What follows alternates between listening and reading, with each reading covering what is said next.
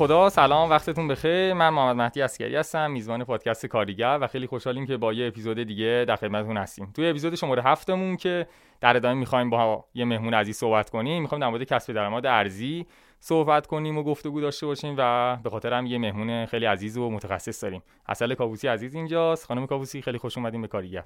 خیلی ممنون. سلام میگم.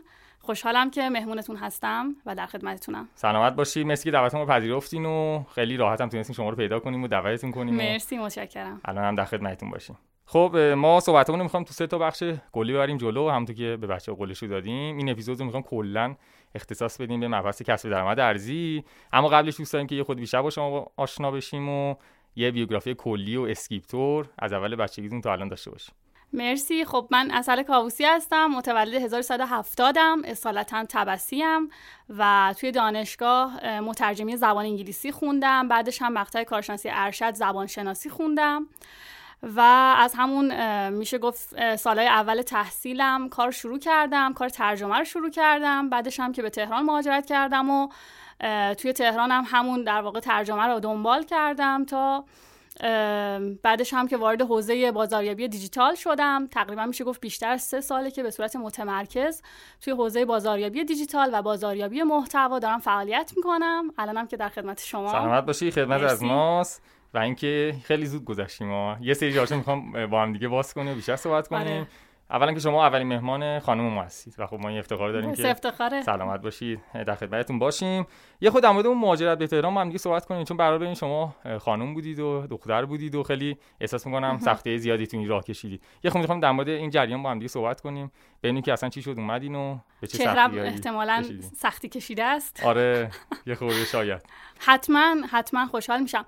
من تقریبا می‌تونم بگم که سال 94 بود که تصمیم گرفتم مهاجرت کنم به تهران و داستانش هم از اونجایی شروع شد که من زبان دانشجویی یه تراکتی درست کرده بودیم یه اسمی هم برای گروه ترجمهمون گذاشته بودیم گروه ترجمه نویسه. من و یکی از دوستام اینو استارتش رو زدیم و که کار ترجمه بگیریم و در واقع یه جورایی داشتیم کار فریلنسری رو تجربه می‌کردیم. و خیلی رضایت نداشتم از وضعیت شغلی که برای خودم توی شهرستان متصور بودم. خب من خانوادم ساکن تبس هستن و تابستون ها برمیگشتم تبس. اونجا می‌رفتم تو مؤسسات تدریس زبان می‌کردم و تدریس اون شغلی نبود که من رو خوشحال کنه یا احساس کنم که آیندم رو توش می‌بینم. همین شد که تقریبا توی یکی دو ترم آخر ارشد من دانشجوی سمنان بودم و خب سمنان خیلی به تهران نزدیک بود. به این فکر کردم بیام موقعیت شغلی تهران رو ببینم چجوریه برای فردی با ویژگی های من چه موقعیت هستش. و جستجوی آنلاین رو شروع کردم و در واقع تصمیم گرفتم که این کار رو انجام بدم. حالا اینکه چه سختی ها و داستانایی داشتم یه بخشش مربوط به مسائل فرهنگیه که خیلی هم برای خودم پذیرش اینکه یه همچین تصمیم بگیرم شاید اون موقع سخت بود. آدم های کمتری رو می‌دیدم که مهاجرت کنن. تقریبا میشه گفت که توی دوست و آشنا و فامیل من, من هیچ کسی رو به یاد ندارم. اون زمان که از حالا یه شهر دور تصمیم بگیره بیاد چه می‌دونم بیاد پایتخت مهاجرت کنه به پایتخت. و اینکه چون دخترم بودم حساسیت یه خورده بیشتر بود.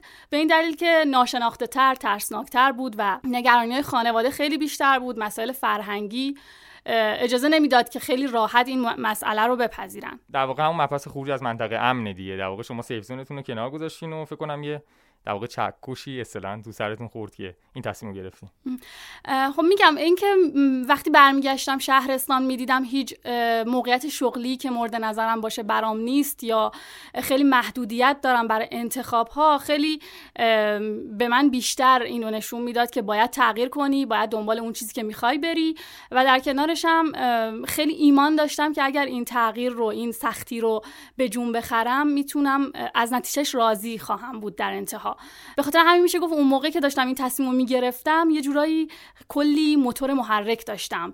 خودم خیلی انگیزه درونی داشتم برای اینکه مهاجرت کنم تغییر کنم دنبال کاری که دوست دارم برم. دقیقا یه جمله من هستش حالا نمی‌دونم دقیقا از کی بود باز من همیشه این در واقع گوینده هاشون یادم میره. ولی میگفتش که سختترین و در این حال بهترین جایی که شما هستید همون سیف زون دیگه. در واقع خطرناکترین و بهترین و آرومترین جایی که هستین همون سیف زونتون هستش که خب معمولا هم وقتی که آدم اون سیف زونش رو رها می‌کنه تقریبا میشه که بالای 90 درصد به جایی خوبی می‌رسه که فکر می‌کنم شما هم الان خیلی راضی باشید از مهاجرتتون و کارهایی که کردی.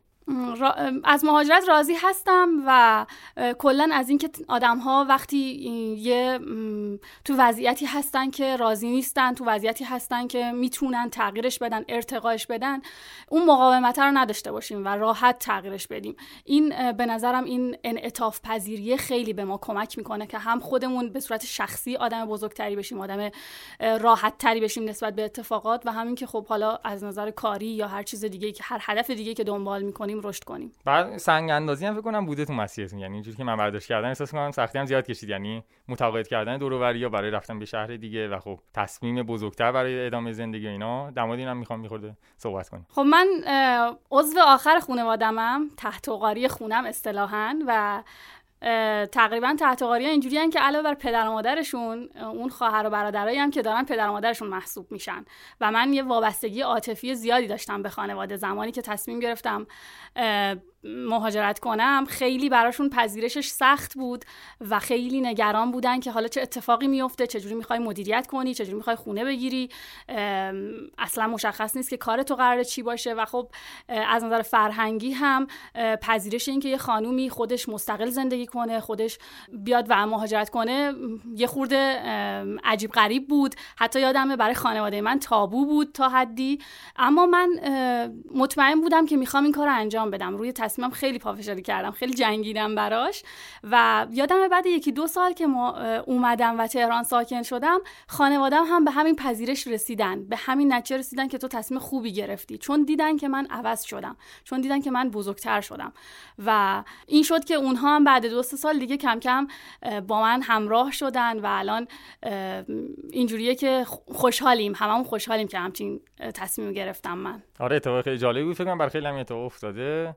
ولی خب خواستیم یه خورده در مورد این جریان با هم صحبت کنیم. خب اومدی تهران و بعدش شما فکر کنم تو اون دسته آدمایی هستی که هم کار کارمندی رو تجربه کردین هم کار فریلنسری. یه خود می‌خوام در مورد این دو تا با هم دیگه صحبت کنیم و بعدش دیگه کم کم وارد مبحث اصلی خودمون بشیم. و می‌خوام با تعریف شما همراه بشیم از اینکه بچه ها به نظرتون کدوم راه می‌تونه براشون بهتر باشه کارمندی فریلنسری و یه خود این دوتا رو با هم دیگه بازش می‌کنیم. کلا که سبک کاری در واقع کارمندی و فریلنسری دو نوع سبک کاری هستن و به نظر من بر اساس ترجیحات شخصی که ما داریم و توان و خلقیاتی که توی خودمون می‌بینیم ممکنه که این سبک هر کدوم از این سبک رو انتخاب کنیم یا ترکیبی از هر دوی اینها رو پیش ببریم. و خب تو حالت فریلنسری شما یه سری تجربه های متنوعی رو می‌تونی داشته باشی که خیلی جذابش کرده برای خیلی از آدم ها شما می‌تونی با شرکت های مختلف کار کنی با کارفرماهای مختلف کار کنی پروژه های مختلفی بگیری و در واقع اون گستره مهارتی و گستره تخصصات رو بیشتر کنی. و دیگه اون آدم تک تمرکزی و تک کاره نیستی. به خاطر همین خب خیلی رشد کرده فریلنسری و خیلی جذاب شده برای افراد زیادی. ولی در نهایت من نظرم اینه که هر کسی که می‌خواد فریلنسری رو دنبال کنه یا فریلنسر موفقی باشه حتما باید در دوره از زندگیش یه کارمند خوب هم آره باشه. دقیقاً تجربهش باید داشته باشه. اینکه شما تعهد تعهدات کاری رو درک کنی فضای کاری رو بفهمی فرهنگ کارفرما رو بفهمی فرهنگ کاری و کار تیمی رو درک کنی خیلی به تو کمک می‌کنه که توی مسیر فریلنسری خیلی سریع پیش بری. پس به نظرم پیش زمینه یه فریلنس تجربه فریلنسری خوب اینه که ما فضای کاری رو حتما قبلش به هر شکلی تجربه کنیم. ممکنه بریم کارآموز بشیم توی یه شرکتی ممکنه نمی‌دونم کارمندی کنیم توی یه شرکتی اما اگر قرار در نهایت وارد فریلنسری بشیم حتما باید تعهدات کاری و فضای کاری رو تجربه کرده باشیم. من فکر کنم تو یه حدود خیلی زیادی شبیه هم هست یعنی هم من کارمندی رو تجربه کردم خودتون هم فریلنسری هم در واقع دورکاری همه چی رو تجربه کردیم. ولی از اونجایی که ما همواره دوست داریم که یه سری از مباحث در واقع واقعیت هم رو کنیم می‌خوام یه خود همون سختی فریلنسری هم صحبت کنیم. واقعا انقدرم که به نظر میاد واقعا گل و بلبل نیست. یعنی مثلا خود فریلنسری به نظر من یکی از سخت‌ترین چالشاش یکی مدیریت زمانه یکی مدیریت روان. یه خود در مورد این دو تا با هم دیگه صحبت کنیم. قطعا همینطوری که میگید و به نظر من فریلنسری از کارمندی سخت‌تره. به خاطر اینکه خودتی و خودت و همیشه باید یک انگیزه بالای درونی داشته باشی برای مدیریت کردن خودت. هر روز صبح خودتی که باید به خاطر اون برنامه کاری که چیدی باید بیدار شی و می‌دونی که قرار نیستش سر یه ساعت مشخصی توی شرکت حاضر بشی. یه سری ها حضور به خاطر حضور و غیابت قرار نیست پولی بهت داده بشه. پس همه اینا در واقع فریلنسری رو تبدیل به یه کار سختی می‌کنه. هم مدیریت زمان هم مدیریت خود فرد. واقعا کار سختیه و باید براش تمرین کرد براش برنامه ریزی کرد باید براش هدف گذاری کرد به نظرم. خب مباحث دیگه هم توی فریلنسری هست که فریلنسری رو سخت می‌کنه مثل موضوع بازاریابی. شما وقتی که وارد فریلنسری میشی خودت بازاریاب خودت هستی. خودت باید بتونی خودتو معرفی کنی محصول خودت که حالا اون خدمت های تو هست اون تخصص های تو هستش رو به آدم ها معرفی کنی اعتمادشون رو جلب کنی اونها کار رو به تو بدن. و این یه پروسه که شاید برای هر کسی ساده نباشه و نیاز به در واقع مطالعه و تلاش توی این زمینه داره. به نظر من اون کسی که می‌خواد فریلنسر بشه حالا اون تجربه‌ای که من خودم داشتم و شما هم قطعا فکر کنم اینا رو تجربه کردیم اونه که یه خود باید پررو باشی اصلا یعنی خود رودار باشی و بتونی خودتو عرضه کنی تخصصاتو و بگی که آقا من می‌تونم در واقع از پس این کار بر بیام چرا که مثلا دارم میگم اون چیزی که شاید تو فریلنسری به شما سپرده میشه به هر حال در نهایت شما باید اون نتیجه نهایی رو توی یه بازه زمانی به کارفرماتون بدین. و وقتی که این سنگینی رو روی دوش خودتون می‌ذاری قطعا یه فشاری هم به خودتون میاد. به خاطر من گفتم اون جریان مدیریت روان هم خیلی مهمه. اون مبحث اعتماد به نفس و موارد مشابه. اینو چجوری هندل می‌کنید؟ من اسمش رو گذاشتم بازاریابی و میگم فریلنسر خوب بازاریاب خوبیه. و دلیلش هم اینه که شما وقتی که یک خدمتی داری باید خودتون مثل یک فروشنده که یه لباسی یه محصولی داره در نظر بگیری. و بیای خوب سنگاتو با خودت وا بکنی. بگی که خب من این خدمتی که دارم این تخصصی که دارم چه نقاط قوتی توش می‌بینم؟ چرا یه کارفرما باید این پروژه رو به من بده؟ چرا یه کارفرما باید به من اعتماد کنه؟ اگر بتونیم خوب این مسئله رو مشخص کنیم که ارزش هایی که کار ما داره برای یه کارفرما چیه اون ارزش که می‌تونیم به اون کارفرمای پیشنهاد بدیم چی هستش و این رو خیلی خوب بتونیم در واقع معرفی کنیم بازاریابیش کنیم. ما اون فریلنسری هستیم که همیشه دست و بالمون پر پروژه است و می‌تونیم با خیال راحت کار رو پیش ببریم. و خب مدیریت کردن یه همچین چیزی لازمش اینه که ما واقعا مدیر باشیم مدیر خودمون باشیم. منظورم از مدیر مدیر خودت بودن هست خب همین خود کاربردی کنیم. چیکار باید بکنیم که تو دیده در واقع کارفرما ما بهتر باشیم و بهتر به نظر بیان من همیشه میگم شناخت خودمون. خودمون رو خوب بشناسیم و بدونیم که مهارت و تخصص ما چیه. ما می‌خوایم بلا تکلیف نباشیم. بعضی از آدما میان میگن من مبتدی هستم. گفتم برم مثلا تو سایت های فریلنسری یا اینا شروع به فعالیت کنم و چه می‌دونم پروژه های تایپو بگیرم. پروژه های یا مثلا من زبان بلدم برم پروژه ترجمه بگیرم.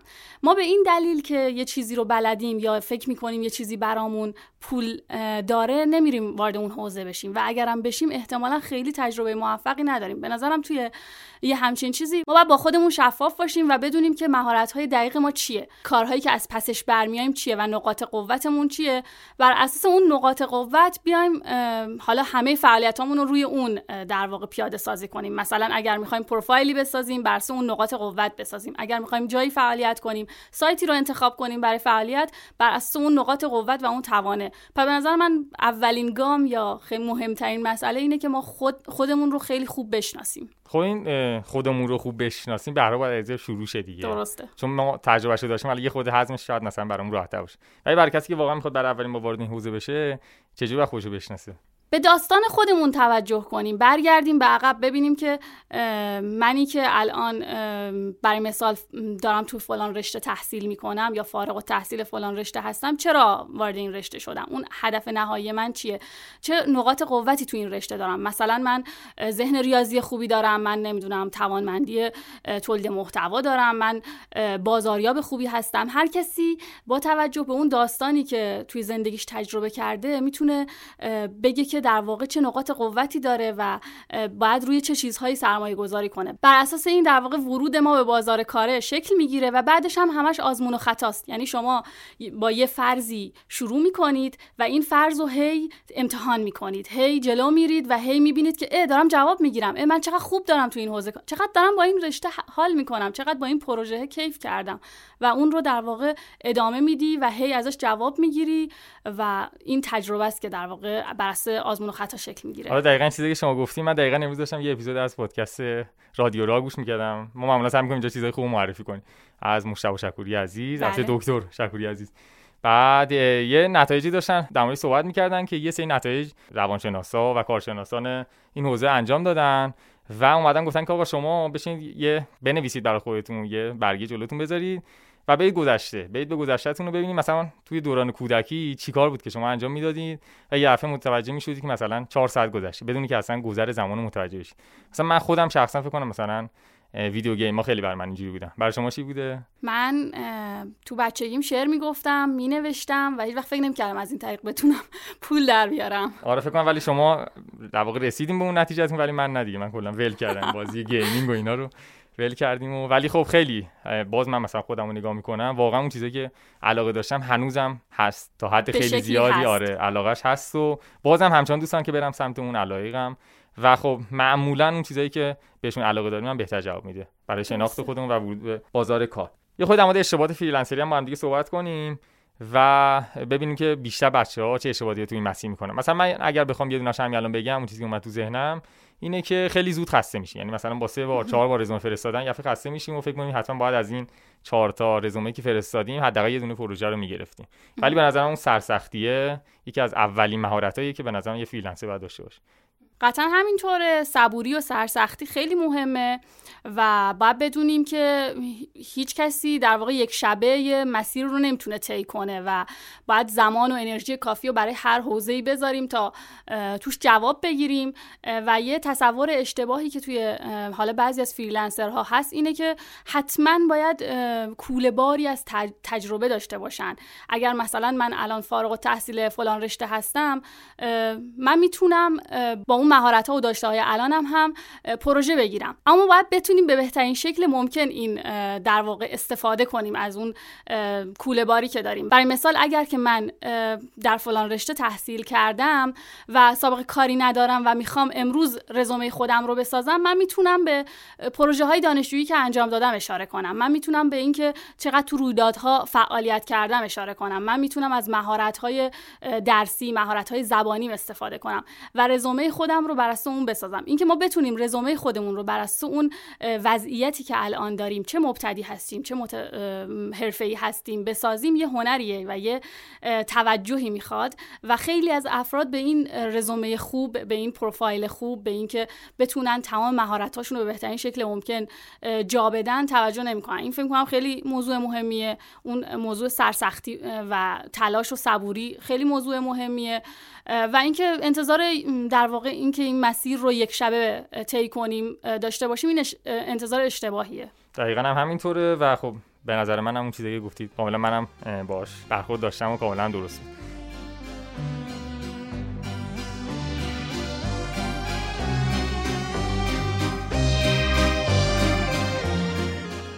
قبل از اینکه بریم ادامه صحبتمون با مهمون عزیزمون رو گوش کنیم قصدم شما رو با دو تا مجموعه خیلی خوب آشنا کنم.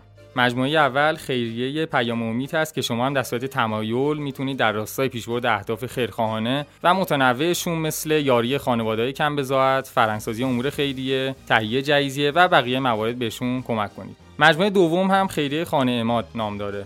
خانه اماد اقامتگاه رایگان برای کودکانی است که در فرایند پیوند مغز استخوان و یا پیوند اعضا قرار دارند. خانه اماد با همراهی شما کمک می‌کنه تا خانواده کودکانی که مراحل پیوند مغز استخوان و یا پیوند اعضا رو میگذرونن فقط به روند درمان بچه‌هاشون فکر کنن و خیالشون بابت مسائل مالی و رفاهی راحت باشه. برای توضیحات بیشتر و نحوه همکاری با این دوتا مجموعه حتما صفحه اصلیشون در اینستاگرام رو دنبال کنید. اگر نتونستید صفحهشون رو پیدا کنید توی صفحه خودمون یعنی کاریگر پادکست همه موارد رو توضیح بدیم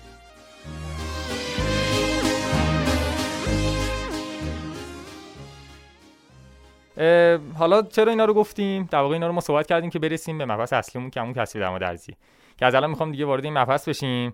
حالا من تو شروع چون من خودم تجربه چنین کاری نداشتم. بخاطر این من می‌خوام بشینیم از پایه شروع کنیم و در واقع کاخمون رو بشینیم و بریم بالا. به خاطر همین اولین سوالی که می‌خوام بپرسم اینه که آیا واقعا شدنیه یعنی بدون اینکه بخوایم خیلی انگیزشی اینا صحبت کنیم بیا واقعیت رو بررسی کنیم و ببینیم که آیا واقعا کسب درآمد ارزی شدنی هست یا نه. جواب کوتاه من به این سوال اینه که آره شدنیه اما به همه توصیهش نمی کنم به خاطر اینکه کار سختیه و باید مثل هر کار دیگه بهش علاقه داشته باشی و بخوای دنبالش کنی پیگیر باشی تو این مسیر. در واقع همونطور که شما توی سایت های فریلنسری لازمه که سایت های فریلنسری ایرانی توی فضای کاری ایران لازمه که پیگیر باشی جستجوگر باشی توی فضای بین المللی هم لازمه این مسئله رو داشته باشی و چه بسا چندین برابر لازمه که پیگیر رقابت باشی. هم بیشتره چون رقابت بیشتره بله دقیقا. بازار بزرگتر رقابت بیشتر و بی تجربگی ما ما اطلاعاتمون کمه. اولی که وارد هر کدوم از این سایت ها میشیم برخورد می‌کنیم به کارفرمای خارجی. شاید خیلی بلد نباشیم زبون اونها رو فرهنگ اونها رو انتظارات اونها رو. پس قطعا ورود به این بازار لازمش اینه که ما صبور باشیم. خب همینجا یه استوب بزنیم چون که داشتیم می‌رفتیم جلوتر. در آره، همه آره. سوالات منم اونجا بود. حالا در ادامه بررسیشون می‌کنیم. خب از کجا باید شروع کنیم؟ و روشاشو با هم دیگه بررسی کنیم. چندین روش مختلف می‌خوام ازتون بپرسم. بعدش بریم سراغ مباحث دیگه از کجا شروع کنیم که باز من دوباره میگم خودتو بشناس و ببین که تخصصی که می‌خوای توی بازار بین المللی عرضه کنی چه تخصصیه و چقدر برای اون تخصص پتانسیل وجود داره.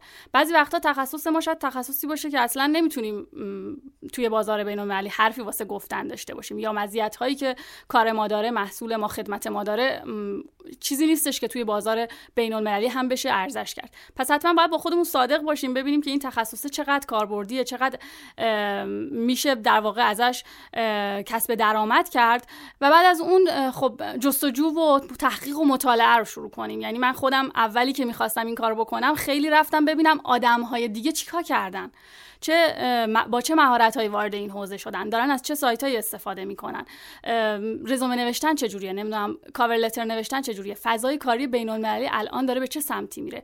با در نظر گرفتن در واقع اون ترند ها و اون چیزایی که مهمه خب خیلی می‌تونیم هوشمندانه تر به قولی قدمامون رو برداریم و کمتر وقت و انرژی هدر بدیم. ولی تقریبا فکر می‌کنم اکثر تخصص بتونن وارد این جریان کسب درآمد بشن. درست میگم؟ هم اکثر تخصص ها و هم اینکه اصلا ممکنه از یه سری روش ها شما بتونید کسب درآمد کنید که شاید نیازی به توقعش رو نداشته باشید. و آره فکر نکنید که این یه تخصصه. مثلا من یادم توی یه سایتی وارد شدم و دیدم برای صدا پیشگی یه سری پروژه ها هست. یا برای ترانسکریپشن اینکه شما یه متن رو گوش کنی آوانگاریش کنی و اون فایل ورد رو بفرستی برای کارفرما. خیلی تعجب کردم. تا قبلش من با این مدل پروژه ها خیلی آشنایی نداشتم و دقیقا یادم یه دوست یکی از دوستانم که حقوق خونده بود بهم به داشت پیام می‌داد که اصل من که حقوق خوندم. حالا با این رشته حقوقم کی, من می‌تونم پروژه دلاری بگیرم کی می‌تونم مثلا تو بازار بین‌المللی وارد بشم. بهش گفتم که انقدر تنوع پروژه ها زیاده و انقدر تو جای پتانسیل در واقع دریافت پروژه داری که فقط کافی خوب فکر کنی خوب بگردی خوب چشاتو باز کنی و دنبال فرصت ها باشی. و دقیقا همین مثال ها رو زدم بهش که این مدل پروژه ها هست و خیلی زیادم هست. بعد همین نکته که شما گفتی میشه سوگیری مالکیت دیگه اصلا مثلا ما فرض می‌کنیم که آقا من چون مثلا حالا خودم شخصا مثلا مهندسی کامپیوتر خوندم تا آخر زندگیم باید حتما یه رشته داشته در واقع شغلی داشته باشم که همین باشه. چرا؟ چون که فکر می‌کنم مثلا آقا آره مثلا من چهار سال وقت گذاشتم زحمت کشیدم نمی‌دونم هزینه دادم براش اینا. ولی واقعا یه اشتباهه. یعنی اگه خود منطقی بشینیم با خودمون صحبت کنیم می‌بینیم که آقا چه نیازیه که حتما ما اون رشته داریم می‌بریم جلو. ما باید هم فرصت ها رو ببینیم. هم یه چیز دیگه ای که هست شما مثلا فلان رشته رو خوندی و به واسطه اون رشته یا به واسطه اینکه تجربه کاری داری توی یه شرکتی یه سری مهارت ها به دست آوردی. مهارت هایی که اصطلاحا من بهشون میگم ترانسفربل اسکیل مهارت هایی که قابل انتقال هستن. یعنی برای مثال من زمانی که وارد حوزه تولید محتوا شدم قبلش تجربه کاری محتوا نداشتم. یه مترجم بودم. اما های قابل انتقال داشتم به حوزه کاری تولید محتوا. ما اگه بتونیم اون مهارت ها رو شناسایی کنیم خیلی خوب می‌تونیم ازشون برداشت مالی داشته باشیم. در واقع یه حالت موازی باید بریم جلو دیگه. خیلی مهارتی که آره، واقعا یاد آره. می‌گیریم توی باقی مابقی پروژه هم یعنی می‌تونه بهمون کمک کنه آره دقیقاً. ولی یه نکته جالبی هم شما گفتین. یعنی واقعا خیلی وقتا کسب درآمد ارزی شاید نیازی نداشته باشه که ما حتی تخصصی هم داشته باشیم. و خب یه نکته بود که حالا در ادامه وقتی رسیدیم به جریان مبحث یوتیوبمون می‌خوام کامل در مورد این جریان صحبت کنیم. دیگه خودتون می‌دونید چه وضعیه. یوتیوب فارسی مخصوصا. یه خورده می‌خوام در مورد اهمیت تک تمرکزی نبودن. صحبت کنیم و این موضوع رو بیشتر بشکافیم و بریم جلو.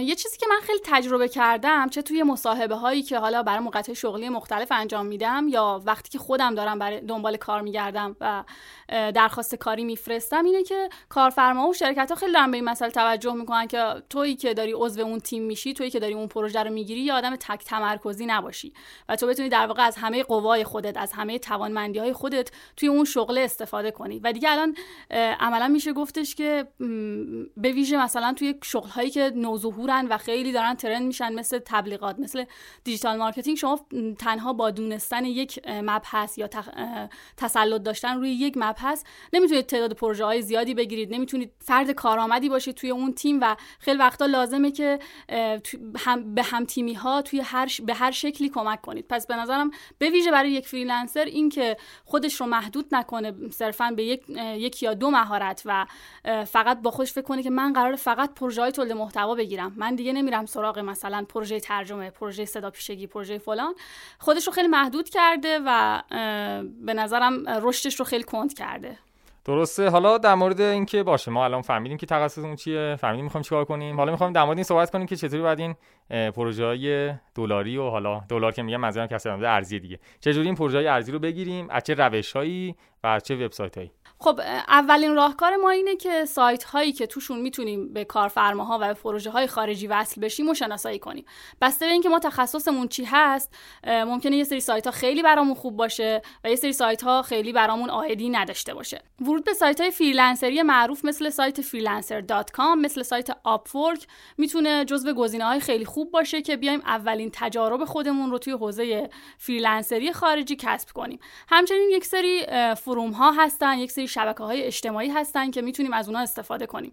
برای مثال شبکه اجتماعی لینکدین شبکه‌ای که کاملا برای کاریابی در واقع طراحی شده و کارکرد خیلی زیادی داره چه توی ایران چه توی سایر کشورها که می‌تونیم در واقع اونجا خودمون رو ارائه بدیم محصولاتمون خدماتمون رو معرفی کنیم و پروژه ها رو دنبال کنیم. اصلا فضای کاری خارجی رو درک کنیم. مثلا ببینیم افرادی که توی حوزه کاری مشابه ما دارن کار می‌کنن دارن از چه چیزایی حرف می‌زنن؟ اخبار حوزه کاری ما چیه؟ چه پروژه هایی بیشتر داره معرفی میشه؟ اینا رو دنبال کنیم با آدم ها ارتباط بگیریم شبکه سازی کنیم. قطعا شبکه سازی توی فریلنسری خیلی موضوع مهمیه و خیلی کمک می‌کنه به اینکه ما سریعتر رشد کنیم و پروژه های بیشتری رو دریافت کنیم. علاوه بر اون خب روش های دیگه هم هستش. روش یوتیوبر شدن هست که الان خیلی ها ازش حرف می‌زنن که ما یوتیوبر بشیم به قصد اینکه کسب درآمد دلاری کنیم یا مثلا ورود به حوزه ارزهای دیجیتال و موارد این شکلی که من فکر می‌کنم هر کس با توجه به توان و تخصص خودش باید تصمیم بگیره که کدومی که از این روش ها رو دنبال کنه. حالا در مورد خود سایت freelance ایرانی به نظر یه نقدی که وارده اینه که مثلا شما فرض کنید یک آدمی میاد یه پروژه رو می‌گیره و خب اونجا امتیاز بهش میدن دیگه. بعد این یه پروژهش میشه دو پروژه سه پروژه چهار پروژه همچنین الی آخر دیگه به 10 تا پروژه که رسید انگار دیگه بقیه توی اون تخصص انگار میرن کنار. و کسی می‌خواد برای اولین بار مثلا شروع کنه این جریان پروژه گرفتن رو خیلی اذیت میشه. چرا؟ چون که معمولا دیگه اکثر کارفرما میرن سمت اون کسی که امتیازش بیشتره. به نظر من مثلا میشه یه خورده این جریان رو بهتر کرد. بیایم چیکار کنیم؟ بیایم بگیم که مثلا هر کسی تو ما البته این هستش الان تو اکثر سایت freelance ی ایرانی این جریان هستش که محدودیت انتخاب پروژه داریم. یعنی ارسال رزومه و ارسال مثلا پروپوزالمون داریم. ولی بازم در نهایت مشکل هستش. اون کسی که امتیازش بیشتره به هر حال باز انگار که یه رنگ خیلی خوبی داره و باز هم هر پروژه بخواد انگار اون می‌تونه بگیره. آیا تو سایت freelance ی خارجی هم چنین داستانی ما داریم؟ تقریبا سازوکار سایت freelancer ی ایرانی و خارجی خیلی مشابه هم هستن. یعنی شما توی سایت ها دو طرف رو دارید که یکی کارفرماست یکی freelancer ه و سایت واسطه شده شما رو به هم وصل کرده. حالا یه سیستم نقد و review ی هستش که برای freelancer هم از سمت کارفرما می‌تونه باشه هم برعکسش برای از سمت freelancer برای کارفرما می‌تونه باشه که برای همدیگه review بذارن و خب همه همه اینا باعث میشه که رقابت یه شکل دیگه ای پیدا کنه. خب تو سایت های freelancer خارجی این مدل هست و به برای فردی که تازه وارد این سایت ها میشه یه خورده لازمه که پیگیرتر و فعالتر باشه نسبت به کسی که خب سه سال چهار سال داره تو این سایت کار می‌کنه review های زیادی گرفته و هر روز احتمالا توی صندوق inbox ش یه عالم درخواست و offer کاری داره. برای فردی که تازه وارد میشه به نظر من خیلی مهمه که اولا پروفایل خودش رو خیلی کامل و به روز نگه داره. از تصویر ما تا اون title و عنوانی که برای کارمون تعیین می‌کنیم می‌تونه اثرگذار باشه روی اینکه ما یه پروژه رو بتونیم بگیریم یا نتونیم بگیریم. و مورد بعدی هم اون cover letter و در واقع درخواست همکاری هستش که برای کارفرما میفرستیم. ما توی cover letter این فرصت رو داریم که خودمون رو و نقاط قوت خودمون رو به کارفرما معرفی کنیم.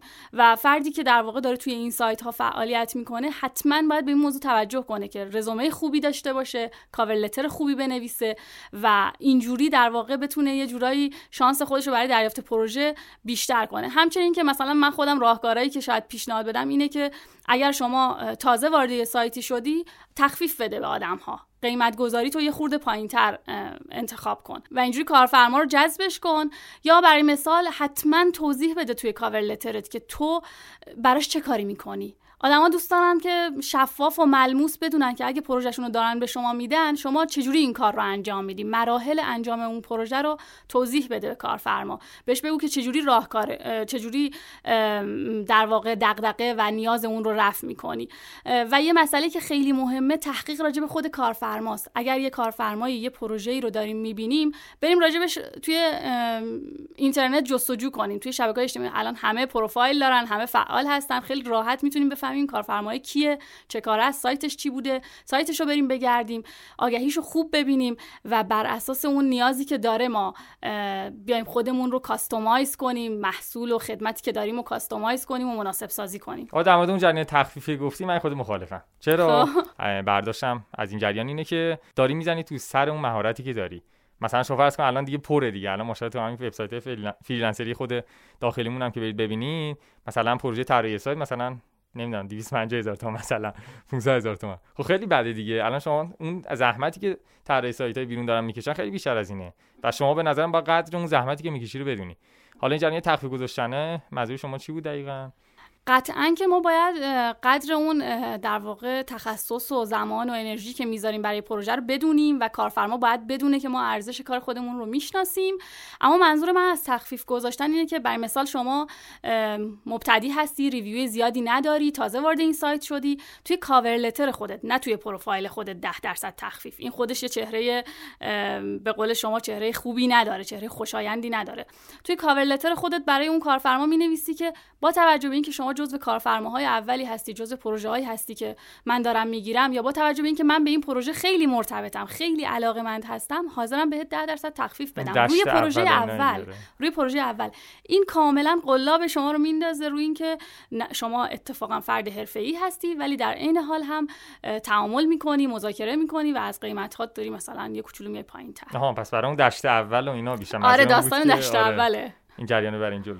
بعد در مورد cover letter با هم دیگه صحبت کردیم. فقط من تفاوت اینو با پروپوزال نمی‌دونم. یه خورده در مورد این جریان با هم دیگه گپ بزنیم. تقریبا cover letter و پروپوزال کارکردشون یکیه و شاید اصطلاحاتی هستن که آدمای مختلف سایت های مختلف متفاوت ازش استفاده می‌کنن. هر دوی اینها همون نامه درخواست همکاری شما هستن که در واقع برای کارفرما ارسال میشن. حالا ممکنه که شما با یک کارفرما توی LinkedIn آشنا شده باشید و ایمیل بزنید بهش. اون ایمیل میشه cover letter شما. یا ممکنه که شما توی سایت freelancer ی Upwork باش آشنا شده باشید و اونجا براش ارسال کنید که به اونجا بهش میگن پروپوزال یعنی فقط اصطلاح ها متفاوته ولی کارکرد و ماهیت یکی هستش. بعد اینکه خب قطعا ما باید با یه حدی از زبان خارجی بریم جلو. حالا معمولا همون انگلیسی برامون کفایت می‌کنه دیگه. اینم دغدغه خیلی هست. شما برای این جریان چیکار می‌کنید معمولا؟ خب من کلا به این خاطر که توی تجربه کاریم با یه سایت خارجی کار کرده بودم تولید محتوای انگلیسی رو اصلا یاد گرفتم و این چیزی بود که باعث شد اصلا فکر این که من بیام توی این سایت ها کار کنم به ذهنم برسه. اما جدا از این که حالا ما مهارتمون ممکنه خیلی خود اون مهارت نیاز به زبان انگلیسی خاصی نداشته باشه. برای مثال ما طراح سایت هستیم ما طراح گرافیک هستیم. احتمالا نیاز نیستش که ما زبان انگلیسی بلد باشیم برای اینکه بتونیم پروژه طراحی گرافیکمون رو خوب انجام بدیم. اما برای اینکه بتونیم کارفرما متقاعد کنیم باهاش وارد صحبت بشیم لازمه بتونیم باهاش مکالمه برقرار کنیم. بیشتر از تسلط بر زبان انگلیسی چیزی که مهمه اینه که ما فرهنگ و فضای کاری خارجی رو بتونیم یه خورده راجبش تحقیق کنیم و بفهمیم. بفهمیم که کارفرمای خارجی چه انتظاراتی داره. مثلا زمان بندی برای خیلی از کارفرمای خارجی خیلی مهمه. اگر که قول میدیم که در فلان تاریخ پروژه تحویل بدیم حتما سر اون قولمون کنیم این ظرافت های فرهنگی کارفرما رو درک کنیم و بر اساس اون وارد مکالمه و صحبت بشیم. خب اینو باید از کجا یاد بگیریم؟ همین فرهنگ مکالمه با آدمای خارجی. قطعا که یکی از روشاش اینه که زبان انگلیسی رو یاد بگیریم ویدیوهای زبان انگلیسی ببینیم کتابهای به زبان انگلیسی بخونیم مقالات مرتبط زبان انگلیسی بخونیم. زبان قطعا آینه فرهنگه و ما وقتی داریم زبان اونها رو یاد می‌گیریم کم کم میایم با المانهای فرهنگیشون آشنا میشیم. علاوه بر اون همین فعالیت توی سایت های و forum های مرتبط خیلی کمک می‌کنه. مثلا freelancing school یه جایی بود که من وقتی واردش می‌شدم می‌دیدم که چقدر آدم های فعال تو حوزه digital marketing اینجا با همدیگه راحت دارن صحبت می‌کنن بدون حاشیه بی پرده هر چالشی که دارن دارن راجبش صحبت می‌کنن. خب این که بریم توی این forum ها یه خورده ببینیم آدم‌ها چجوری با هم دیگه صحبت می‌کنن. توی LinkedIn دنبال کنیم آدم ها رو خیلی بهمون یه ذهنیت میده. یه چیزی که ما استفاده نمی‌کنیم حالا نمی‌دونم ما که میگم شاید من بیشتر منظورم خودم باشه. ولی حالا من دیدم بچه‌ها هم خیلی استفاده نمی‌کنن. اونم استفاده از ردیت و بعد بله. این forum‌هایی هستش که بی‌نظیرن. یعنی شما مثلا خیلی از سوالاتی که واقعا شاید هیچ جوابشون نباشه واقعا اونجا می‌تونی خیلی راحت با آدما در تعامل باشین و ازش استفاده کنی. ردیت خیلی خوبه مدیوم خود در واقع پلتفرم خارجیش دیگه حالا نمونه داخلیشو نمیگم مدیوم خیلی فوق العاده است خیلی کمک می‌تونه بکنه به بچه‌ها در مورد یادگیری این جریان ها بعد در مورد سطح تخصص و مهارت مورد نیاز برای پروژه دادن هم یه خود صحبت کنیم. به هر حال همیشه اون ترسه هست که آیا من از پس این پروژه برمیام یا نه. اینو چجوری باید هندلش کنیم؟ مخصوصا وقتی دیگه وارد کسب درآمد ارزی میشیم قطعا یه خورده این جریان باید برامون بیشتر های اهمیت باشه. قطعا با هر تخصصی برامون یه سری موقعیت های شغلی و یه سری پروژه ها وجود داره. اما اینکه سطح تخصصمون چقدر باشه خب باید بدونیم که تو بازار بین المللی احتمالا استانداردها با استانداردهای بازار ایران متفاوته. نمیگم استانداردها بالاتره بهتره ولی استانداردها متفاوته. پس ما باید بریم ببینیم اون محیط های دیگر رو ببینیم. برای مثال من اگر طراح گرافیک هستم کلی انجمن وجود داره که طراحی گرافیک توش فعالیت می‌کنن نمونه کاراشونو می‌ذارن. من برم نمونه کارهای اونا رو ببینم. من برم ایده بگیرم. من برم ببینم سطح کاری اونها به چه شکل هستش. اینجوری خیلی در واقع راحتتر و سریعتر می‌تونیم کار رو پیش ببریم. ما تو اپیزود یک در واقع با دوست خودم بود دیگه. با بهمن شادمه کلی صحبت کردیم. یه خاطره که نه حالا تو اپیزود یک گفتم یا نه در مورد یادگیری برنامه‌نویسی پایتون بهمن بود که آقا اصلا این آدم این انسان چطوری تونست برنامه‌نویسی پایتون یاد بگیره؟ شما فکر چطوری یاد گرفتینو حدس بزنید؟ خیلی اتفاقی شروع نه اتفاقی اتفاقی هم نبوده. خب. خودش شروع کرده بود برنامه نویسی رو ولی استارت یادگیری برنامه‌نویسی پایتون طبق زبان پایتون وقتی می‌خوره که توی سایتی می‌بینه که اینا مدرس پایتون می‌خوان. بدونی که اصلا پایتون رو شروع کرده باشه و دیدی در مورد پایتون داشته باشه این جسارت رو در واقع برای خودش قائل میشه که بره پیشنهاد بده و بگه که آره من مدرس پایتون هستم و می‌تونم براتون دوره آموزشی بیارم بالا. خیلی کار بزرگیه. یعنی شما فرض کن که هیچی بلد نیستی ولی خودتو می‌ذاری توی چالشی در واقع بر خودی انگیزه درست می‌کنی که بری اون جریان یاد بگیری. به نظر من توی این جریان کارهای freelance‌ری هم خیلی این کمک کننده است. یعنی شما یه بار که ترست بریزه یه بار که پروژه رو بگیری و بدونی چقدر راحت می‌تونی اون جریان هندل کنی و واقعا این همه منابع بری سمت یاد گرفتن خیلی راحتتر می‌تونی پروژه بهتری بگیری و در واقع درآمد خودت هم بیشتر کنی. درسته کاملا موافقم. یه چیزی که خیلی من تجربه می‌کنم چون معمولا تو فضای فریلنسری پروژه ها خیلی شبیه به هم نیستن. هر پروژه یه داستان جدیدیه و شاید با خودت فکر کنی که وای من از پسش بر نمیام یا چطوری می‌تونم این رو در واقع هندل کنم. و همین مسئله که از آزمون و خطا کردن نترسی و راحت سمتش بری به نظرم خیلی بهت کمک می‌کنه. اینکه پروژه ها رو بگیری کاری که کندو اتیتوت بهش میگن. من می‌تونم انجامش بدم بدم. این که این رو توی خودمون داشته باشیم خیلی بهمون به کمک می‌کنه. قطعا که ترس و نگرانی هست اما میشه باهاش روبرو شد. بعد حالا می‌خوام یه خورده در مورد یه جریان با هم دیگه صحبت کنیم. همونطور که می‌دونید ما ایرانی هستیم. و شما ایرانی ما هم ایرانی هستیم. آره. وقتی ایرانی هستیم خیلی سختی بیشتری جلو رامونه. و حالا ما تو اپیزود با ناصر قانم زده عزیزم یه جمله خیلی خوبی که گفتم گفتن که یه خود وقتی اینجا در واقع کار می‌کنی پوستت کلوفتر میشه. و خب این سختی که اینجا داری واقعا خارج کشور نداری. حالا از این جمله می‌خوام به چی برسم؟ می‌خوام به این برسم که وقتی می‌بینن شما ایرانی هستی چیکار می‌کنی؟ و راه در روهای خروج از این جریان تحریم ها و به هر حال یه سری وبسایت کلا برای ما فیلترن حالا آی پی ایران کلا بسته است و اینا. می‌خوام یه خورده در مورد این جریان صحبت کنیم و ببینیم که اولا واکنش افراد خارجی وقتی می‌بینن شما ایرانی هستید آیا واقعا چیز بدی بوده؟ یا اگر حالا این جریان اتفاق افتاده شما چجوری مدیریتش می‌کردین؟ نمی‌دونم من خوش شانس بودم.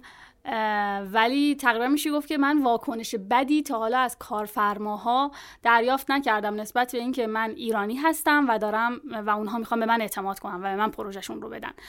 ممکن بوده که راجب سطح زبان انگلیسیم سوالاتی از من بپرسن از من بخوان که نمونه کارهای بیشتری براشون ارسال کنم. ولی به این دلیل که ایرانی هستم واکنش خاصی نشون ندادن. البته که محدودیت های ما به خاطر ایرانی بودن و به خاطر لوکیشن ایران توی عضویت و فعالیت توی این سایت ها زیاده. و خب برای اینکه عضو بشیم لازمه از شرکت های تحصیلگر کمک بگیریم لازمه از واسطه ها کمک بگیریم. به راحتی نمی‌تونیم توی بعضی از سایت ها عضو بشیم توی بعضی از سایت ها اصلا نمی‌تونیم عضو بشیم و کاملا بلاک هستیم. خب همه اینها چالش رو در واقع محل شک و تردیده. اما من اون ابتدایی که وارد این سایت ها شدم فکر نمی کردم که بخوام پروژه دلاری بگیرم پروژه خارجی بگیرم. می‌خواستم خودم رو محک بزنم. ببینم که منی که دارم دو سال توی ایران تولید محتوای انگلیسی می‌کنم منی که اینقدر با فرهنگ انگلیسی آشنا هستم برام جذاب هست آیا امکان اینکه پروژه بگیرم روی این سایت ها هست یا نه؟ و من با همین آزمون و خطای شروع کردم. من در ابتدای شروع فعالیتم به این فکر نکردم که وای من ایرانیم و کسی قرار نیست به من پروژه بده. وای من چجوری محدودیت ها رو پشت سر بذارم؟ چیکار قراره بکنم؟ نمی‌خوام حالت شعارگونه ای داشته باشه ولی نظرم اینه که محک بزنیم امتحان کنیم و ببینیم که چه اتفاقی میفته به نظر من به این کاری که بخوای انجام بدی رو انجام میدی. الان مثلا شما این چیزی گفتی میشه تیری در تاریکی. یعنی یه تیری انداختین حالا خورده به هدف. ولی در کل حالا درسته. ببین تا بخش خیلی زیادی مثلا من تو اون جمله قبلی هم گفتم دیگه. شما وقتی تو ایران در کار می‌کنی خود پوست کلفتر میشی. چرا؟ چون اکثرا به جای اینکه دنبال کار درست باشی باید دنبال راه در رو باشی. یعنی یه راه میانبری بر خود پیدا کنی. ما معمولا متاسفانه قطعا دیگه خوشبختانه که نمی‌تونیم بگی متاسفانه بخش زیادی از تمرکز میره سمت این جریان که چطوری از راه های میانبر و راه های کمکی استفاده بگیریم. به این بخش زیادی از این واقعا همیشه درگیره. ولی باز هم با این حال شدنی. یعنی انقدر این وبسایت های واسط درجه یک خوب اومدن که خیلی راحت می‌تونن کار ما رو انجام بدن. حالا در ادامه می‌خوام در مورد روش های تصفیه حساب اون درآمد اون با صحبت کنیم. ولی واقعا قبلا چه این چیزایی نبود. یا نبود یا خیلی کم بود یا افراد اعتماد نمی‌کردن.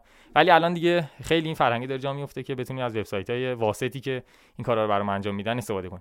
یه خود در مورد جریان تصفیه حساب هم با هم دیگه صحبت کنیم. ببینیم که کلا شما چیکار می‌کنید؟ وقتی اون پروژهتون انجام میدین چطوری حالا پولش رو دریافت می‌کنید تصفیه حساب که داستان پیچیده ای داره و به قولی باید هفت خان رستم رو ما بگذرونیم تا آره بتونیم در واقع پولمون رو از اون ور بیاریم این ور و این ور نقدش کنیم و این داستان ها کاری که خودم تجربه که خود من دارم اینه که میگم من اولی که عضو شدم که نه پیپل داشتم نه اصلا می‌دونستم پیپل چیه نه می‌دونستم که چقدر امکانش هست برای من که در واقع این مسئله رو مدیریت کنم. خیلی سعی کردم که تجربه بقیه رو ببینم و ببینم که بقیه چه کار کردن و بر اساس این در واقع کار رو پیش ببرم.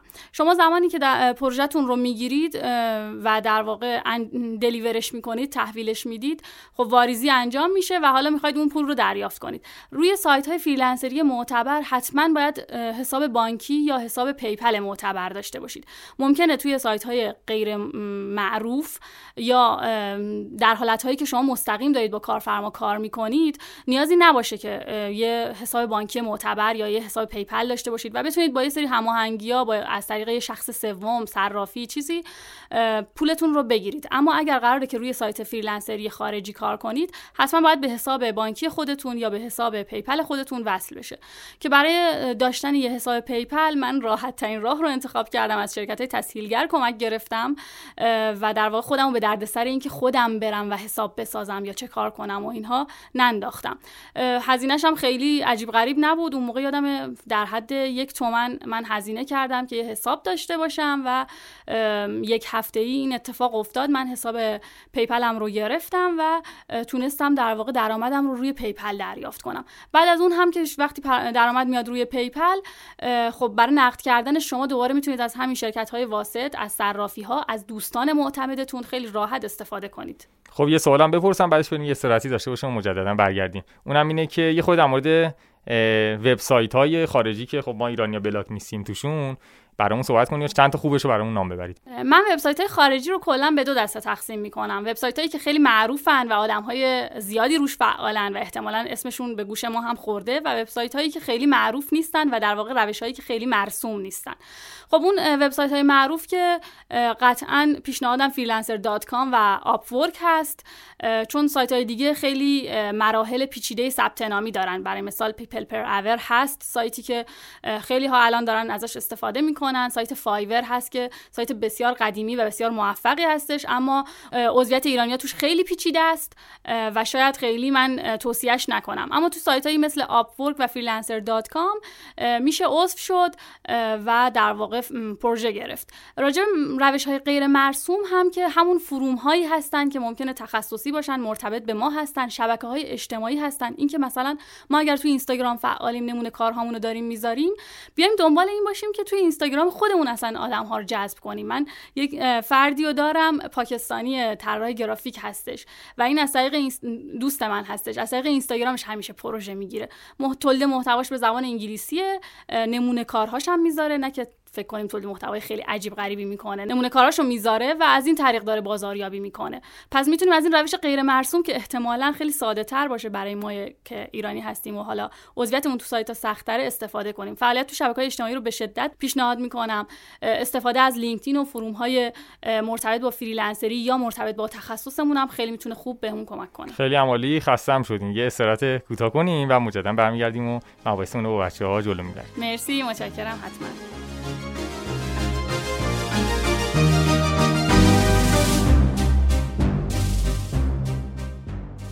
دلیل اصلی ما برای ادامه دادن، پیدا کردن مهمونای متخصص و ضبط اپیزودهای مختلف شما هستید. پس حتما برای حمایت از ما کاریگپ رو به دوستان و آشنایان خودتون معرفی کنید و توی سوشال های مختلف در مورد ما صحبت کنید تا بتونید در کنار هم بیشتر و بهتر و حرفه‌ای‌تر بشید.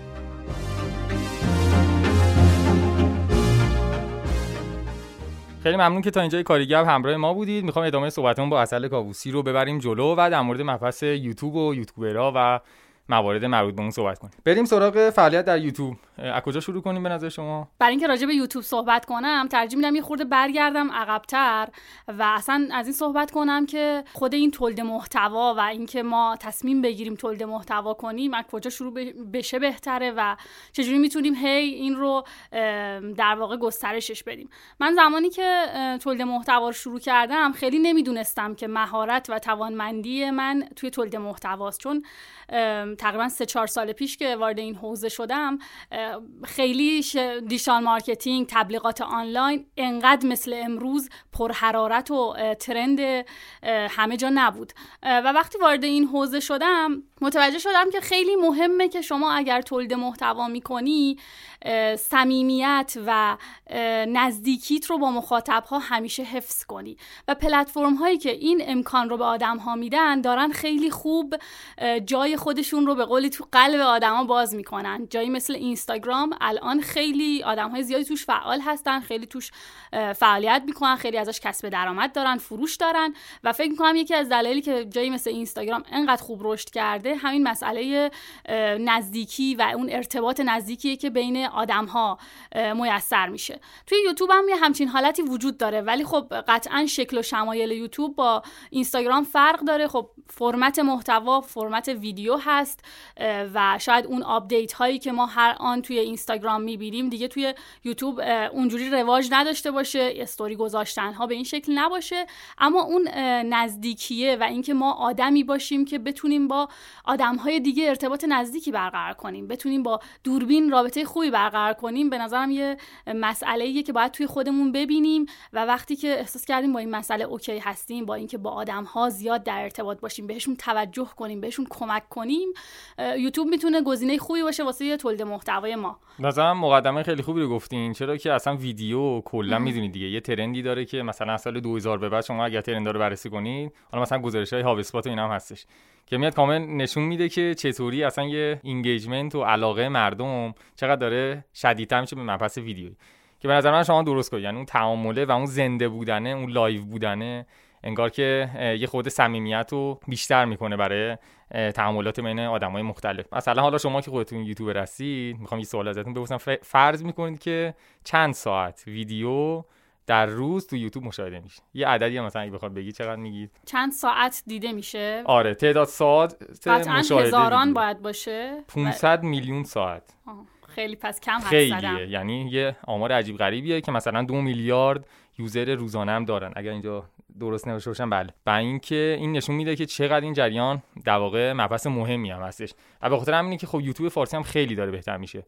حالا یه خورده در مورد ترند یوتیوب فارسی با هم دیگه صحبت کنیم بعدش من سوالامو ازتون می‌پرسم. که چی شد که یوتیوب فارسی داره روزای خوبی رو پشت سر می‌ذاره داره بهتر هم میشه؟ کلا از ابتدایی که من وارد تولید محتوا شدم خیلی احساس کردم که هی نیازمندی این که من به عنوان یه تولید کننده محتوا هی خودم رو ارتقا بدم و با فرمت های مختلف محتوا آشنا باشم و بتونم توی همه این حوزه ها فعالیت کنم خیلی زیاد بود. و خب شکل ویدیویی محتوا و شکل کلا مولتی مدیا به قولی حالا چه صوتی همونجور که می‌بینیم پادکست ها چقدر رشد کردن شکل ویدیویی هم به دلیل اون ماهیت هایی که داره مثل ارتباط سریعش اثرگذاری بسیار بالاش یا اینکه پیام رو خیلی راحت منتقل می‌کنه. بعد تو زمان خیلی کمتر شما پیام های بیشتری رو منتقل می‌کنید خیلی تبدیل شده به یک محتوای کاربردی. پس در واقع به نظر من این که خود ویدیوها بسیار اثرگذار هستن بسیار کارآمد هستن خیلی کمک کرده به اینکه پلتفرم های ویدیویی خوب رشد کنن و مخاطب هاشون بیشتر بشه. و اینکه خب یوتیوب فارسی به این دلیل به نظرم خیلی داره رشد می‌کنه که اول اینکه آدم هایی که تخصص ویدیو دارن آدم هایی که تخصص محتوا دارن بیشتر تعدادشون خیلی بیشتر شده. الان تقریبا به نظر من تو دو سه سال آینده ما دیگه شغلی به اسم تولید محتوا نداریم. تولید محتوا تبدیل میشه به یه ضرورت. چه شما قراره که نمی‌دونم یه محصولی رو بفروشی چه قراره یه کاری رو پیدا کنی چه قراره یه ارتباطی رو بسازی لازمش اینه که تولید محتوا کنی و الان داره تبدیل میشه به یه ضرورت دیگه. نمیشه گفت من کارم تولید محتواست. احتمالا همه الان داره به این سمت میرن که کارشون تولید محتوا باشه. و خب به خاطر همینم یه چیزی مثل یوتیوب خیلی آینده روشنی داره و خیلی داره رشد می‌کنه. مبحث بعدی اینه که خب یک کانال خوبه برای بازاریابی. یک کانال خوبی هستش برای شبکه سازی شما از طریق یوتیوب می‌تونید خودتون رو معرفی کنید محصولتون رو معرفی کنید آدم ها بیان و با شما آشنا بشن و کسب درآمد کنید. حالا هم کسب درآمد دلاری هم کسب درآمد ریالی به نظرم از طریق یوتیوب امکان پذیر هست که حالا فکر کنم جلوتر میریم راجع به کسب درآمد دلاری بیشتر حرف می‌زنیم. آره دقیقا و یکی دیگه از مباحثی که شما گفتین که حالا دلیل اینکه یوتیوب یه خورده معروف و بهتر شده تو ایران به نظرم یکی دلیل یکی از دلایل دیگه همین جریان فیلتر شکنه که خب الان دیگه خیلی در دسترس هم هست و راحت‌تر می‌تونن بچه‌ها استفاده کنن. و البته فکر کنم که وجود فیلتر شکن هم دیگه تقریبا داره مثل تنفس میشه دیگه. یعنی اکسیژن هوا واسه ما میشه. احتمالا مثلا اینستاگرام و اینا هم با توجه به شرایطی که الان توش هستیم احتمالاً تو چند وقت دیگه این جریان هم پیش بیاد. به خاطر همین شاید خود یوتیوب بازم بیشتر از این پیشرفت کنه. چون هر چقدر خب می‌بینیم دیگه چیزی فیلتر میشه در واقع محدودیتی که به وجود میاد مثلا برای خود تلگرام هم همین اتفاق افتاد. مثلا کاربرا چند برابر که نه مثلا شاید یک برابر دو برابر ولی شدن. از وقتی که فیلتر شده و بعدش که فیلتر شکنه خب بیشتر شد. به خاطر همین ورود به یوتیوب به نظر من هم یه فرصت خیلی خوبی. یعنی برای کسایی که هنوز شروع نکردن. چه برای کسایی که تازه شروع کردن و خب قدیمی هم که تقریبا جای پاشون رو صفر کردن حالا یه خود این جریان صحبت کنیم که یوتیوب فارسی یا یوتیوب خارجی. به نظر شما کدوم وارد بشین و شما اگر مثلا هنوز شروع نکرده بودید بیشتر کدومش علاقه من بودین که واردش بشید. کلا من نگاهم به ورود به مسئله تولید محتوا خیلی نگاه مالی نیست. یعنی فکر می‌کنم ما به این دلیل که می‌خوایم کسب درآمد کنیم از تولید محتوا وارد این حوزه نمیشیم. اکثرا ما به این دلیل تولید محتوا می‌کنیم که علاقه مندیم به اون موضوع به اون حوزه دغدغمونه لذت می‌بریم که توی اون حوزه بخونیم بگیم حرف بزنیم بشنویم. و خب به نظرم کسی که وارد یوتیوب میشه فارغ از این که می‌خواد به زبان انگلیسی تولید محتوا کنه به زبان فارسی محتوا کنه یا مخاطبش قرار کی باشه در وهله اول اون علاقه ای که نسبت به تولید محتوا داره و توانی که نسبت به تولید محتوا داره حرف اول می‌زنه و خیلی بهش کمک می‌کنه در ادامه راه.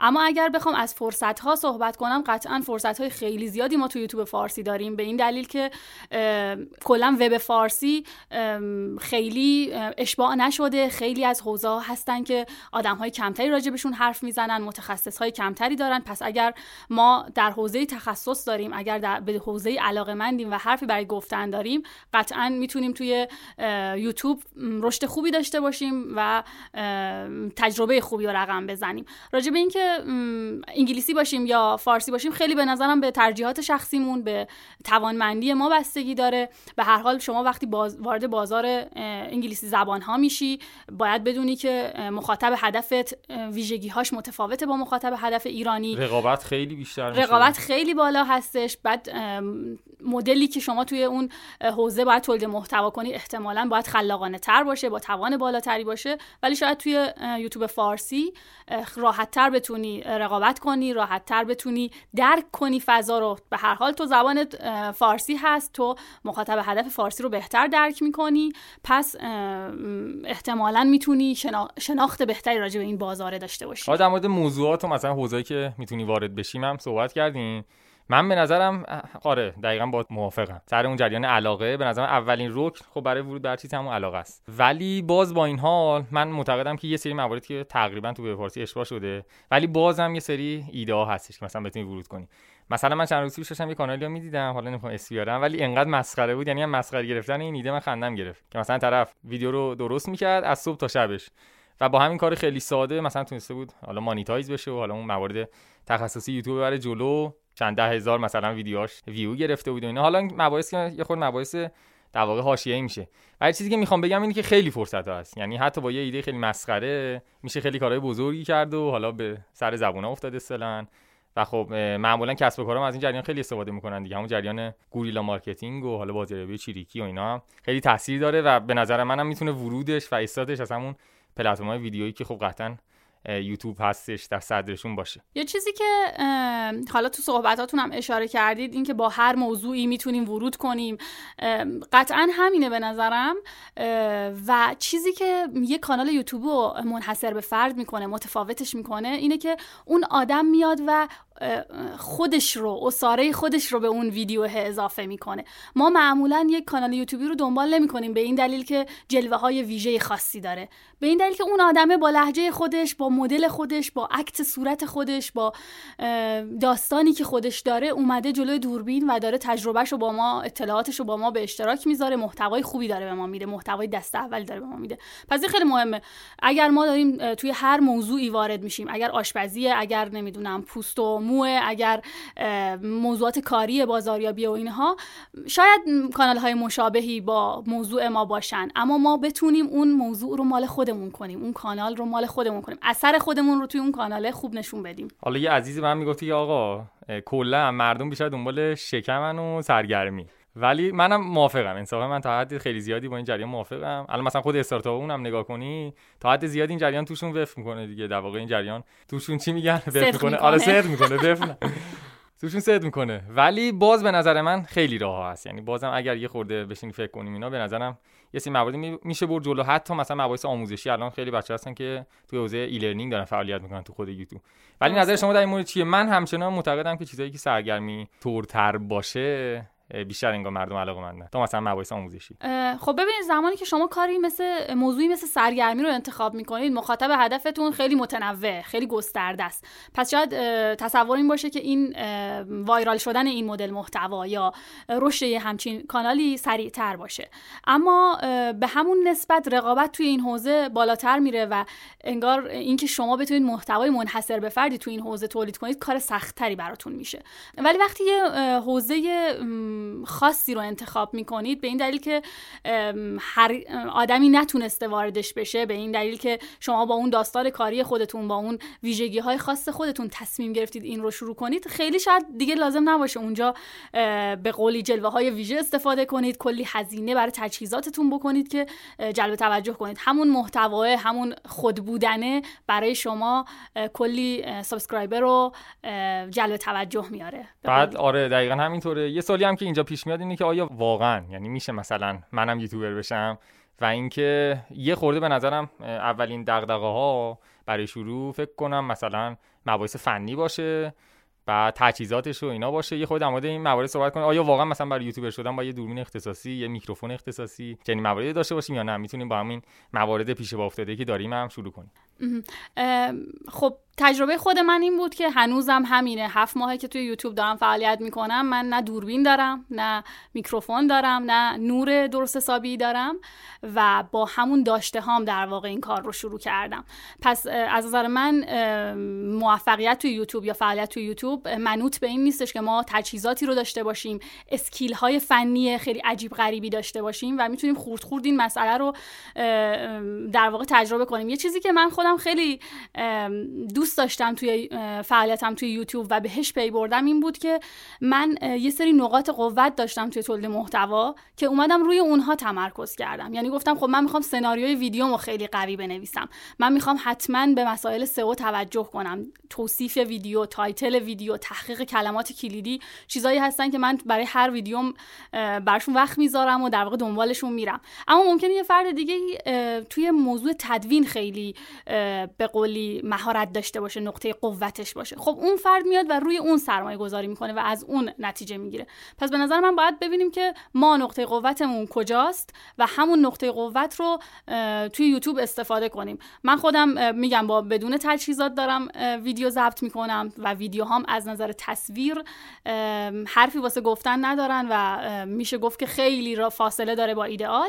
اما همین که ما شروع کنیم و سریع شروع کنیم و با همون داشته همون شروع کنیم خیلی مهمه. و محتوا هم خیلی مهمه دیگه. کیفیت محتوایی که شما ارائه می‌دید شاید مثلا واقعا نقطه قوتتون باشه در مقابل مثلا نقاط قوت بقیه که مثلا مباحث فنیشون هستش. درسته. و این میگم وقتی ما یه ایده ای داریم یه هدفی داریم هر چقدر که سریعتر انجامش بدیم حتی اگر اشتباه انجامش بدیم به نفعمونه. یه صحبتی هم هست که میگن اشتباه کنه برو جلو. بله، و بله. واقعا تو یوتیوب همینه. شما قطعا ویدیوی اولتون با ویدیوی دهم و ویدیوی چهلمتون یه کیفیت رو نداره. به این دلیل که توی این مسیر کلی رشد کردی و هر چقدر که اینو زودتر شروع کنی خب زودتر می‌تونی به اون هدف برسی. دقیقا همینطوره. حالا دو تا مبحث اینجا پیش میاد یه سری کلا برای مباحث علاقهشون و اون چیزی که دوست دارن میان یوتیوبر میشن و یه سری هم کاملا برای مباحث مادی میان. یعنی دوست دارن که پول در بیارن جریان یوتیوب و یوتیوبر شدن. در مورد این دو تا با هم دیگه صحبت کنیم و ببینیم که آیا واقعا از توی ایران هم خب قطعا میشه دیگه درآمد داشته باشیم از خود یوتیوب و به نظر من که سختی خاصی نیست درست میگم؟ من زمانی که تصمیم گرفتم ویدیو روی یوتیوب بذارم به انگیزه مالیش بود به این دلیل که افتاده بودم تو داستان فریلنسری خارجی و درآمد دلاری و داشتم به این فکر می‌کردم که من باید چندین منبع درآمدی داشته باشم. من می‌تونم هر کدوم از اینها رو جداگانه پیش ببرم. ولی زمانی که شروع کردم به تولید محتوا دیدم که خیلی با این مدل محتوا حالم خوبه و خیلی علاقه مندم پس قطعا این علاقه که خیلی مهمه همه ما می‌دونیم. اما وقتی شما اون کاری که علاقه داری رو دنبال می‌کنی کلی راه و روش درآمدزایی ازش هست. درآمدزایی دلاری که قطعا از یوتیوب امکان پذیره. شما بعد از اینکه کانالت به هزار تا subscriber و حالا 4000 ساعت زمان تماشا یا در واقع زمان بازدید ویدیو می‌رسه کانالت monetize میشه و وارد برنامه تبلیغات یوتیوب میشی و می‌تونی با در واقع پخش آگهی های تبلیغاتی توی ویدیوهات کسب درآمد دلاری کنی. که البته برای اینکه اون درآمد تو بگیری نیاز به اون واسطه و شرکت تسهیلگره داری که توی ایران هستن فعال هستن می‌تونیم از اون خدمات استفاده کنیم. اما زمانی که توی یوتیوب شروع می‌کنی به فعالیت یه اتفاق دیگه هم برای شما میفته و اونم اینه که آدم ها شما رو تو اون حوزه می‌شناسن و میان بهت میگن که فلانی این فلان پروژه رو من انجام میدی یا اصلا میای برای من ویدیو بسازی؟ و من خیلی برام جالب بود. بعد از فکر کنم سه ماه اینها گذشته بود از اینکه من داشتم ویدیو راجع به فریلنسری میذاشتم توی یوتیوبم و دو تا از سایت های فریلنسری ایرانی به من پیام دادن و گفتن که فلانی بیا بر ما ویدیوی با این موضوع بساز. و این در واقع فعالیت شبکه اجتماعی که ازش حرف می‌زنیم یکیش همین یوتیوبه که ما از طریق یوتیوب سفارش بگیریم بتونیم پروژه بگیریم بتونیم تو حوزه فریلنسریمون تو هر حوزه‌ای که دوست داریم در واقع پیشرفت کنیم شناخته بشیم. دقیقا با یه تیر چند نشون زدن دیگه. یکیش که دقیقا حالا مباحث خودت میاری جلو یعنی علاقه که داری میاری جلو. دومیش میشه جریانی که شما گفتی برای اون جریان برندسازی و branding خیلی اهمیت داره تو این یوتیوبر شدن. سومیش هم به نظر من میشه پیدا کردن ایده جدید.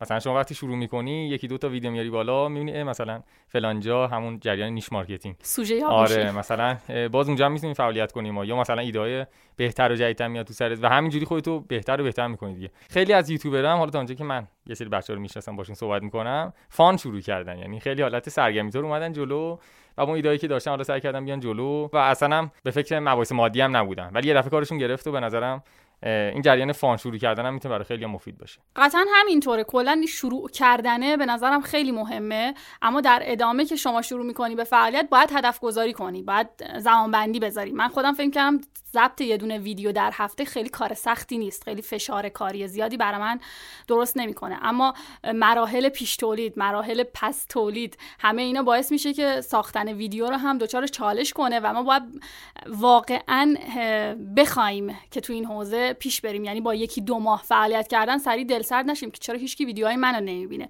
شاید شما یک سال هم فعالیت کنید و subscriber اتون کم باشه ویدیوهاتون بازدید نخوره. ولی اینکه ادامه بدید استمرار داشته باشید. با نظم و در واقع اون زمان بندی که باید روی یوتیوب فعالیت داشته باشید خیلی می‌تونه مهم باشه. و نظر خود در مورد حالا پلتفرم مشابه داخلی چیه؟ ببین از یه سری جهات من میگم که به نظرم یه تهدیدن و از یه سری جهات دیگه فرصتن.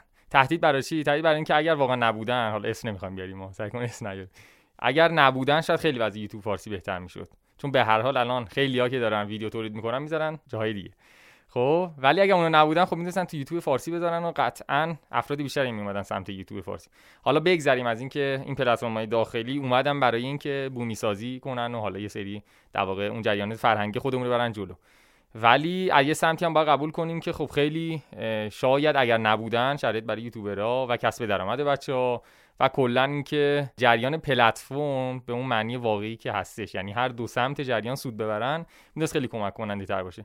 به نظر شما چی؟ یعنی وجود پلتفرم داخلی می‌تونن مثلا آسیب زننده باشن توی این جریان و یه خورده کار بچه رو سختتر کنن؟ من خیلی داستان رو این شکلی نمی‌بینم. اگر شما توی وب فارسی هم ریز بشید و ببینید توی چند سال اخیره که خیلی رشد کرده و دلیلش هم اینه که آگاهی نسبت به اینکه ما می‌تونیم چه استفاده هایی از فضای اینترنت داشته باشیم می‌تونیم چه کارهایی باش بکنیم داره الان بیشتر میشه. اینکه ما بیایم آموزش ببینیم دوره ببینیم نمی‌دونم دوره های مختلف ثبت نام کنیم توی چند سال اخیره که خیلی رشد کرده. پس این همش برای من این سیگناله که ما خیلی آگاهی نداشتیم نسبت به این پلتفرم ها نسبت به این امکان ها نسبت به اینکه ما می‌تونیم توی این جاها کاریابی کنیم توی این جاها کار یاد بگیریم مهارت اندوزی کنیم و این داستانا. پس فکر نمی کنم که در واقع اونها صدی باشن برای اینکه ما بیایم و وارد یه پلتفرم دیگه بشیم.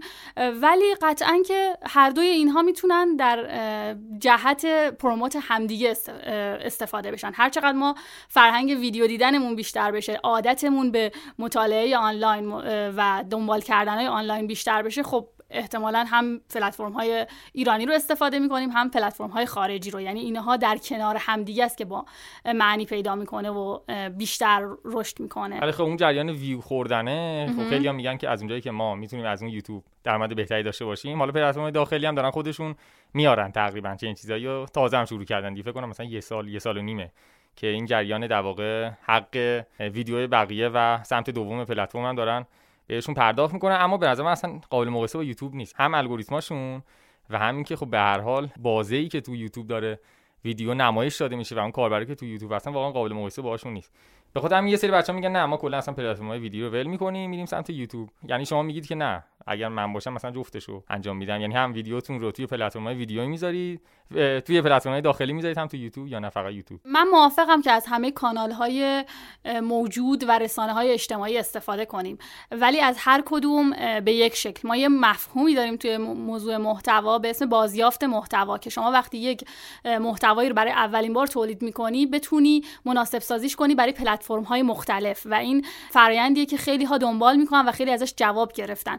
در واقع اگر مثلا یک کانال تلگرامی داری و یه سری محتواها برامون داری همون محتواها رو با یک شکل و شمایل دیگه ای مناسب سازی کنی برای اینستاگرام برای نمی‌دونم یوتیوب برای لینکدین. پس به نظر من استفاده ترکیبی از همه اینها می‌تونه خیلی به رشد ما و به برندسازی ما کمک کنه و اصلا با همدیگه در واقع نفی و داستانی نداره. آره دقیقا. ولی من به نظر خودم باشم شاید همون یوتیوب یوتیوب ادامه بدم بهتر باشه. یعنی تمرکزم شما خیلی خیلی پافشار آره. پافشاری دارید روی خود یوتیوب. آره به خاطر میگم که به خاطر چند دلیل. نه اینکه مثلا بگم داخلی یا بدن نه واقعا من خودم خیلی وقت از داخلی استفاده کردم و می‌کنم همچنان ولی برای بچه که می‌خوام مخصوصا تازه شروع کنن چون میگم این جریان داره واقعا بیشتر میشه. یعنی افرادی که دارن بیشتر میرن دارن میرن سمت یوتیوب واقعا دارن بیشتر میشن.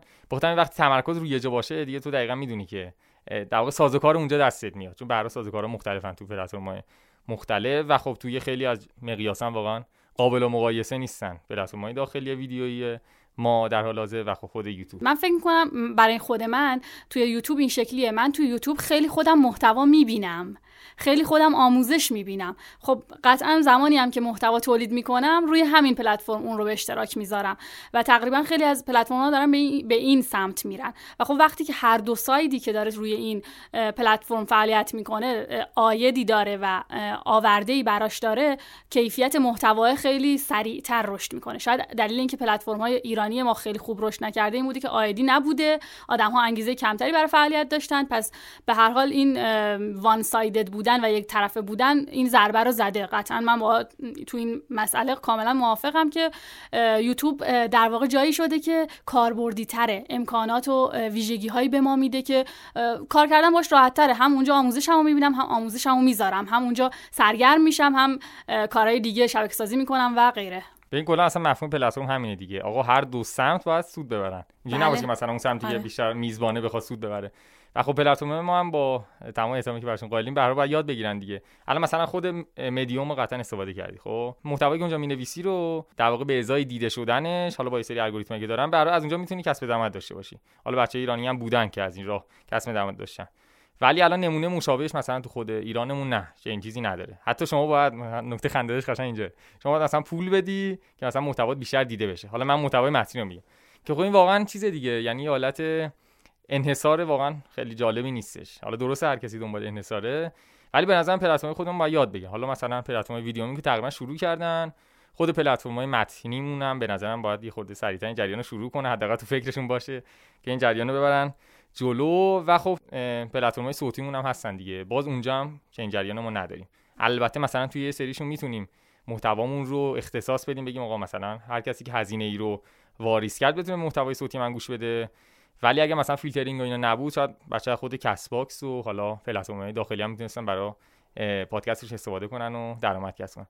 چیزی که می‌خوام بگم اینه که به هر حال ما هم باید یاد بگیریم. یعنی سعی کنیم که فقط دنبال سود خودمون نباشیم. اگه کسب و کاری هم حالا سعی کنیم که هوای سمت دوم پلتفرم داشته باشیم. یعنی نباشیم فقط خودمون سود داشته باشیم. به خاطر همین یعنی اگه من میگم حالا بیشتر بریم سمت یوتیوب و اینا چون آقا اونجا مشخصه. یعنی تو همه چی مشخصه. آره چند تا اومدن. کانال تو دیدن چند نفر دیدن چجوری اصلا حساب شدیم مبحث مالیه. به خاطر همینه وگرنه مشکلی قطعا نداره. بعد حالا اگه بخوایم مباحثمون هم جمع کنیم متاسفانه تقریبا یه خود در مورد ایده ها با هم دیگه صحبت کنیم. تو چه ایده هایی به نظرت الان می‌تونیم ورود کنیم تو یوتیوب؟ حالا مثلا شاید خیلی بچه‌ها که دارن به این پادکست گوش می‌کنن خیلی آشنا نباشن با جریان یوتیوب و یوتیوبرها و مواردی که هستش. کلا که ورود به یوتیوب مثل هر فضای دیگه ای لازمش اینه که ما حتما تحقیق و جستجومون رو کرده باشیم. ببینیم که در واقع کجا زمین بازی ماست کجا می‌تونیم یه ایفای نقشی بکنیم. و خب قطعا یه سری موضوعات هستن که موضوعات تخصصی و فنی تر هستن و آدم های کمتری سراغش میرن. من پیشنهاد می‌کنم اگر کسی ایده ای تو این حوزه ها داره خب قطعا دنبالش بره و قطعا جواب می‌گیره. موضوعات مربوط به آموزش خیلی رشد کرده. دوستانی دارم که دارن آموزش زبان زبانهای مختلف رو میدن آموزش زبان فرانسه آموزش زبان انگلیسی و کاملا از طریق یوتیوب دارن شاگرد می‌گیرن مانتایز شدن و کلی براشون در واقع آورده مالی داشته. و حوزه های مختلفی هستش که الان خیلی جذاب شده مثل موضوعات ویدیوهای ریاکت ویدیوهای نقد و بررسی. برای مثال اگر من کتاب خون هستم شاید بتونم یه سری ویدیو بسازم که نقد و بررسی کتاب باشه. حوزه که شاید آدمای کمتری سمتش برن و من بتونم در واقع این حوزه رو مال خودم بکنم.